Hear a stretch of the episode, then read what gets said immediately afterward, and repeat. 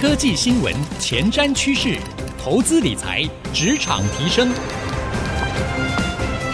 科技人关心科技事，欢迎收听《科技领航家》。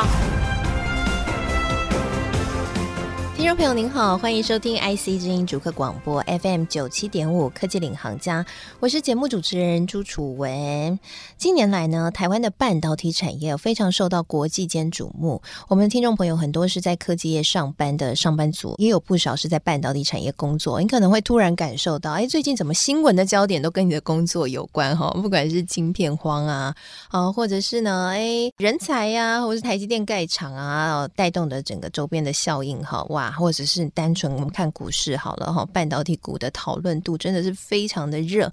好，为什么呢？其实就是因为半导体产业在随着未来科技趋势的变化，我们说五 G、AI、物联网、云端运算，甚至是量子电脑这样的时代来临，半导体的重要性越来越大了啊。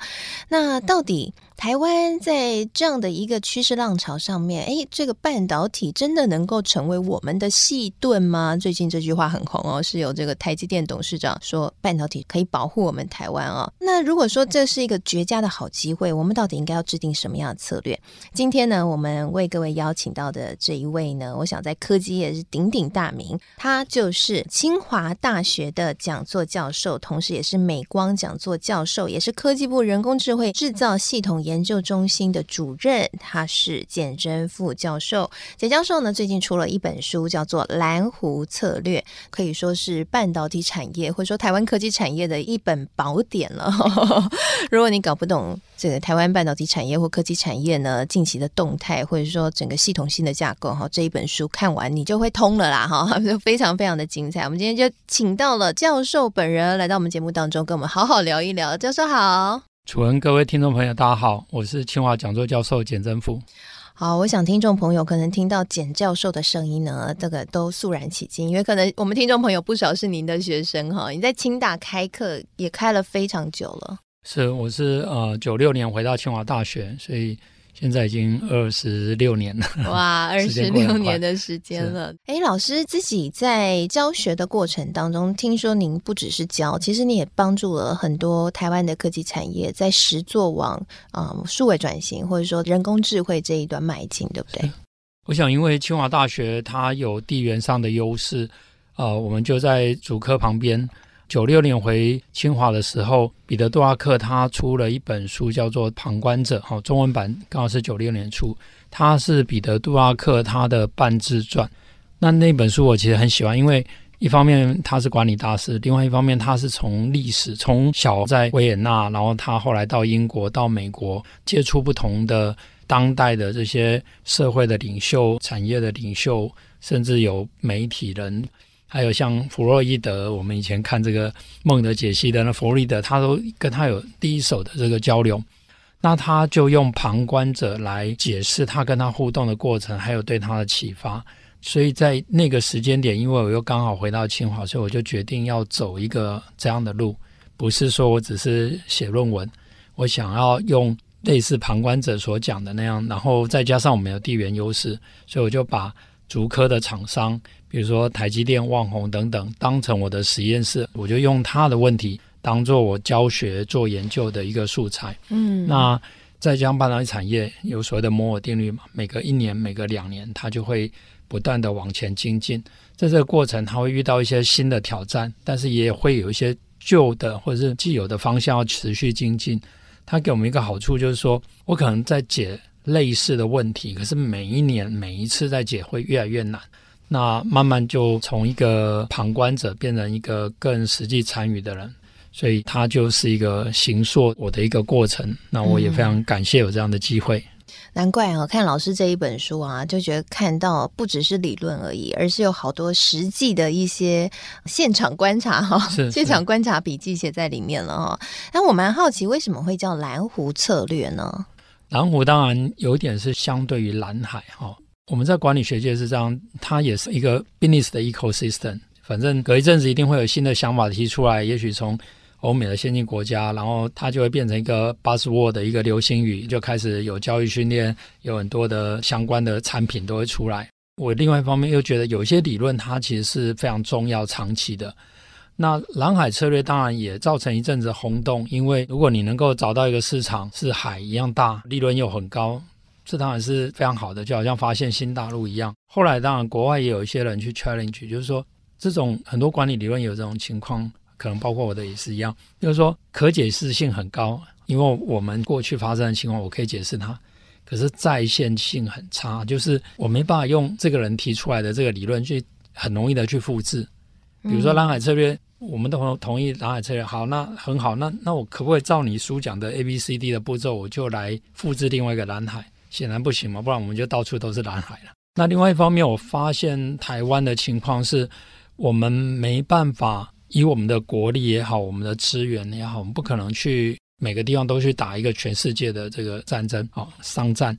可是我发现台湾有一些隐形冠军中间企业，它也许守的不是一个海一样的市场，而是一个湖。是那个池塘，以规模来看，嗯、可是因为他把他的核心能力做得很好，他有他自主的研发，然后他会是在一个生态系统里面扮演一个重要的利基型的角色，所以它的利润可以很高，所以是蓝色的，可它是一个湖。那我觉得这样的一个经营上的智慧，会反而更能够持续，而不是说每个人都是我要称王，然后每个都去逐鹿全球。可是事实上，就算你有一个蓝海市场。市场这么大，大家都想要杀进去，最后我观察结果常常还是把它杀成红海。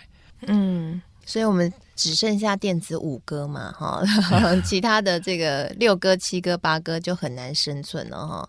对啊，不过越往上游，其实看到的状况会比较好，因为像是我们以金源代工为例好了，我们的护国神山呢，这个毛利率就有五成左右，是是，是。那像是 IC 设计公司可能又更高，是。所以这其实也是台湾的一个很有竞争力的部分，是吗？我觉得您刚刚用这个往上游走就是一个好的比喻嘛。如果我们用水来形容。你可以看得到，就算我们今天杀到红海，水从天上下雨啊的泉水啊，它一定会在某些山凹的地方形成湖池塘，它可能就是一个很好的生态。它也许到海才受到污染的或红红海的情况。那产业也是一样，就算它今天是一个红海的市场，但它的周边会有一些公司还是活得不错。嗯，比如说刚刚提到电子五哥，或是这些。早期的印刷电路板等等，那现在还是会有一些公司做得不错，或是有一些专门卖设备、原材料等等可以不错。那半导体的话，当然啊、台积电是我们的台湾的骄傲，对世界影响非常的大。我们还有其他半导体公司也都做得不错。如果你今天把一个人当成伟人、哦，就好像我们回到彼得·杜拉克，都觉得他是管理大师，他讲的就是圣经，但是没有什么机会去了解他为什么变成一个管理大师。那我觉得。旁观者提供我一个这样的机会，那我过去这二三十年试着这样去走同样的路，在这个过程，我希望把这样的一个观察跟学理结合在一起。可以有机会让其他的产业也能够去复制它的一个成长的节奏。嗯，就台积电 model，哎，如果可以应用在其他科技厂，使用这个台积电 model，也可以变成在它的那个小湖泊里面变成越来越强，或湖泊还会变大，哎，那就好了，对不对？对台湾整体的竞争力来说，就往上提升。因为台积电也是从这样开始的，它不是只有它自己，它的上下游的子公司，它从投资入主，还有。包括它周边的生态系统，它是有个演化的过程。那如果能够更多这样的公司，我觉得我们的生态系统就会更 healthy。毕竟我们对整个国家的产业政策来讲，你也要分散风险，或是也许有不同的产业。江山代有人才出嘛，那我们怎么样让台湾每一代的年轻人都有台积电这样的公司，能够追着这个公司来成长？嗯，那当然，刚刚老师讲的这个从旁观者所看见，然后整理出来的台积电 model 都写在书里面了哈。这个有兴趣的朋友，这本书一定要看哈。但老师今天在节目上可以帮我们透露一些，就是你所看到台积电之所以可以成为如今的伟人，甚至呢引起全世界的瞩目，它到底是有哪几个？你觉得？的是特别厉害的地方。我觉得台电它本来就有所谓的 Trinity，它要当做 technology leader。那当然，高科技公司大家都认为它一定技术要领先。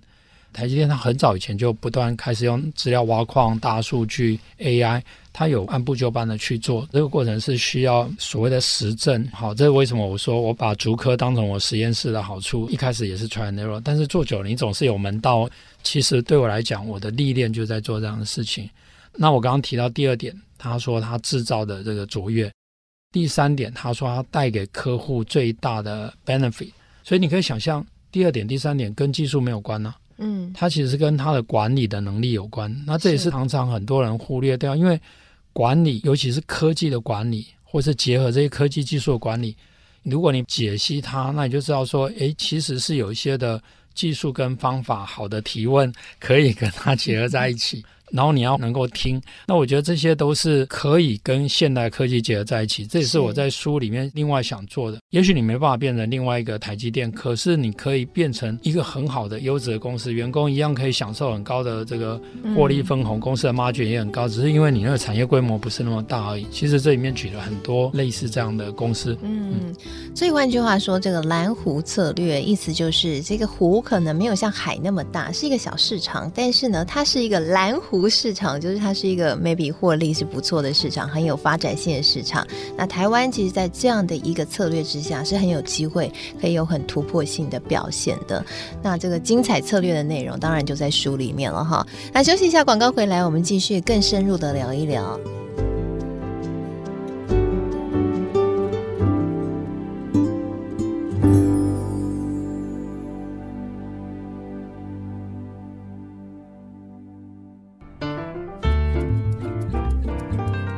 回到科技领航家，我是节目主持人朱楚文。我们今天在节目当中为各位邀请到的是《蓝湖策略》这一本书的作者，同时也是我们听众朋友很熟悉的哈清华讲座教授，同时也是美光讲座教授简珍富老师来到我们的节目当中，跟我们聊聊他在这个书中哦所描述的整个科技的趋势。台湾好像非常有潜力，但我们要怎么样用一个更棒的策略，让我们在这样的激烈竞争当中可以立足？而且会越来越强大。老师的策略叫做蓝湖策略，但我们知道，其实台积电自己也面临很激烈的竞争。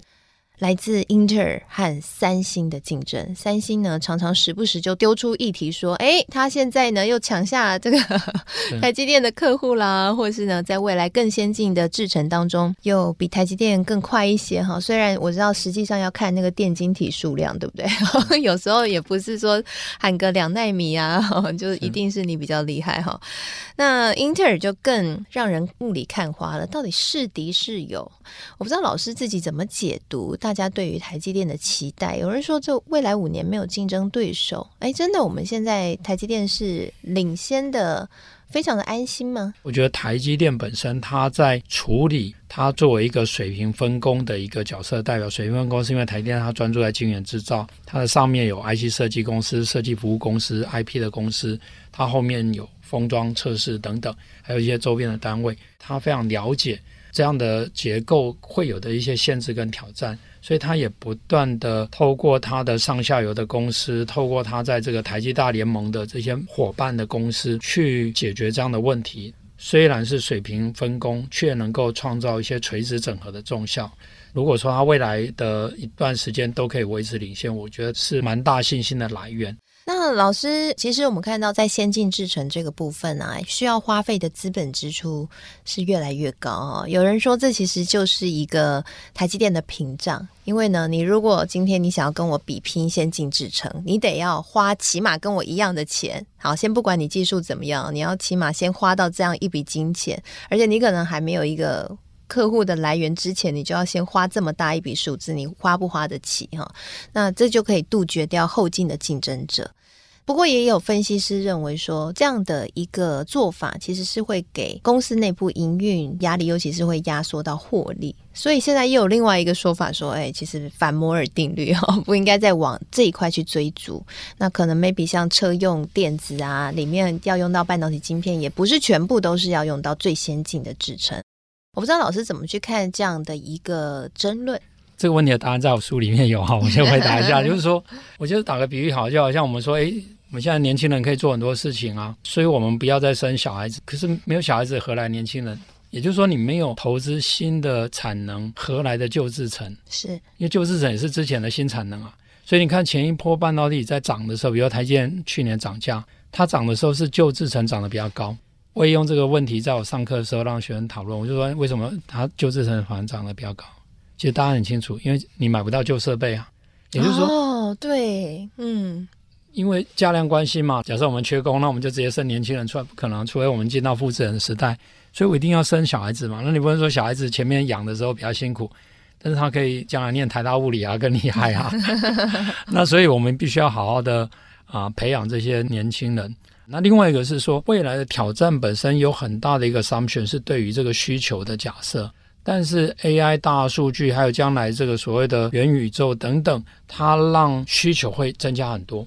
是，那这个需求会增加很多，会让不管是新智成就的智人可能都得到 benefit。反而是台湾应该思考的是，我们毕竟还是一个小国，我们的本土的资源有限，我们怎么样能够 leverage 外面的资源？我们怎么样能够利用这个好的机会？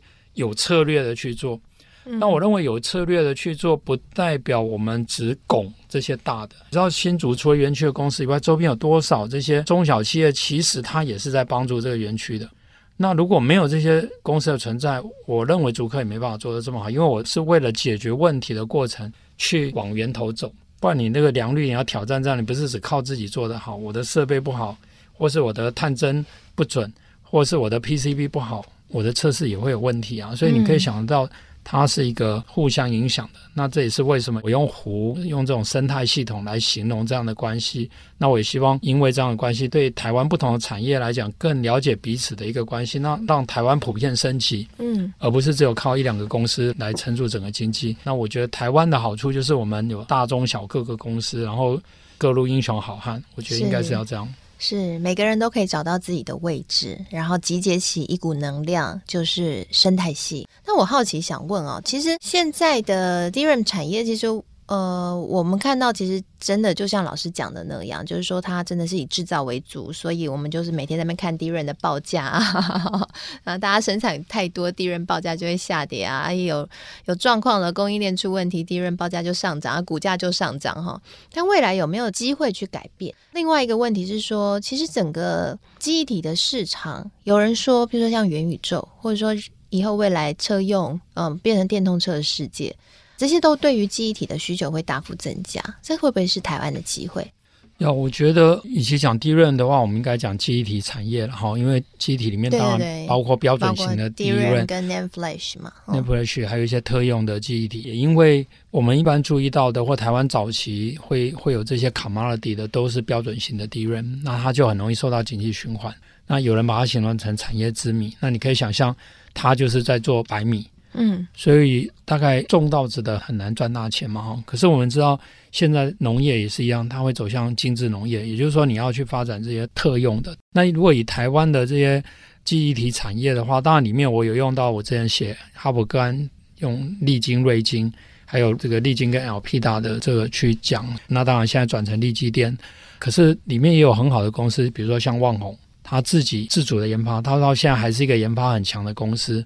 但他做的是一些立基型的记忆体，而不是标准型的。但也有一些是浴火重生的公司，比如说像华邦或者是新唐，他原来是一样做这种 commodity 的。可是他刚好在这个金融风暴，当德国这个 Qimonda 他没办法维持的时候，他反而去买它。他买了它以后，就获得了那个专利，然后再把这样的能量转去做车用，做一些 niche market。因为他当时大概也知道，如果去拼这种标准型的，不能 work。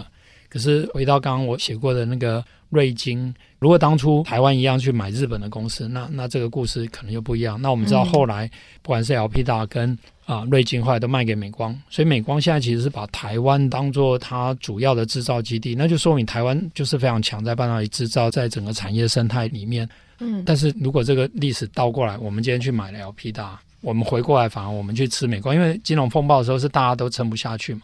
另外一件事情，回到刚刚讲的产业之谜，元宇宙或其他的应用，会让这个饭量突然增加了。所以这个 commodity 的本质虽然存在，但是突然缺粮，造成前一阵子有很多的半导体上下游都缺。但我认为 memory 会因为这种元宇宙也好，还有包括五 G，包括这个 AI 边缘运算、大数据。都会增加很多的应用，那记忆体可能变成一个主要的功能，因为就每个人的电脑都是一个 library，每个人的电脑都是一个宇宙在里面，那你需要多少的记忆体在里面？而且我们现在，如果你常常用网络上一些啊、脸书啊等等这些，你会发现它现在的 service 越来越差，才上传一个照片，马上就变成解析度很差的一个照片，就是因为它的记忆容量也没办法支撑全世界这么多的人在它上面 share。所以他只好一直砍那个 resolution。那如果每一个个人想说，那我干嘛要上传到脸书？以后我就上传到我自己的元宇宙啊。嗯，那我们交朋友就开放你到我的宇宙来，我到你的宇宙去逛一逛，嗯、这样这样就好了。哎，好有趣哦！哎，对耶，蛮有趣的哈。所以这个其实都需要记忆体。对，所以我认为好的方式还是一样。把握这一波，看看蓝湖策略，赶快去做蓝湖上的布局。不要以为这一波就是一个蓝海，就算是蓝海，蓝海只是暂态，因为怀璧其罪嘛。你那么大的市场，利润又高，最后一定杀成红海。对。但是你今天借着这样的一个很好的机会，赶快去挑这个挑住一个好的山头，守住它，然后高筑墙，广积粮，缓称王。因为总是经济的循环嘛，现在是一个大的大的一个多头的循环，但是五年或是三五年很难讲。那你们能把握这个机会？多收集一些资源，然后抢占一个战略上的高地，或是我我讲的这个蓝湖的市场，这就比较重要。嗯，好，非常谢谢教授今天来到我们节目的分享哈。透过刚刚教授的分享呢，我想各位对于我们在新闻上面看到的一些半导体相关的讨论哦，应该都更能够理解背后的脉络了哈。其实整体来说呢，未来就像刚刚教授讲的，元宇宙的世界来临了，那这里面会对于半导体的需求会越来越大。可是你有没有策略呢？如果你有对的策略，你就可以。在这样的一个趋势当中称王，那如果你现在急着称王，没有去思考蓝湖策略，那很可能在三五年后你会面临到挑战啊！所以这件事情真的蛮值得在现在这个时刻提前来思考的。相信呢，听众朋友应该听了也很有收获。那今天非常谢谢简教授来到我们节目的分享。那我们现在的节目呢，不仅会在 IC 之音的官网同步播出，我们也会同步上到 Apple Podcast 和 Spotify，所以邀请您可以搜寻“科技领航家”就可以。随选随听我们所有的节目了。那在今天的节目播出之后呢，我也会将简教授精彩的分享以及我的心得感想写成一篇采访笔记，放在我的脸书粉丝团，搜寻财经主播主持人朱楚文就可以看得到了。谢谢您今天收听我们的节目，希望节目对您能够有所帮助了。我是楚文，我们下次再会，拜拜。谢谢，拜拜。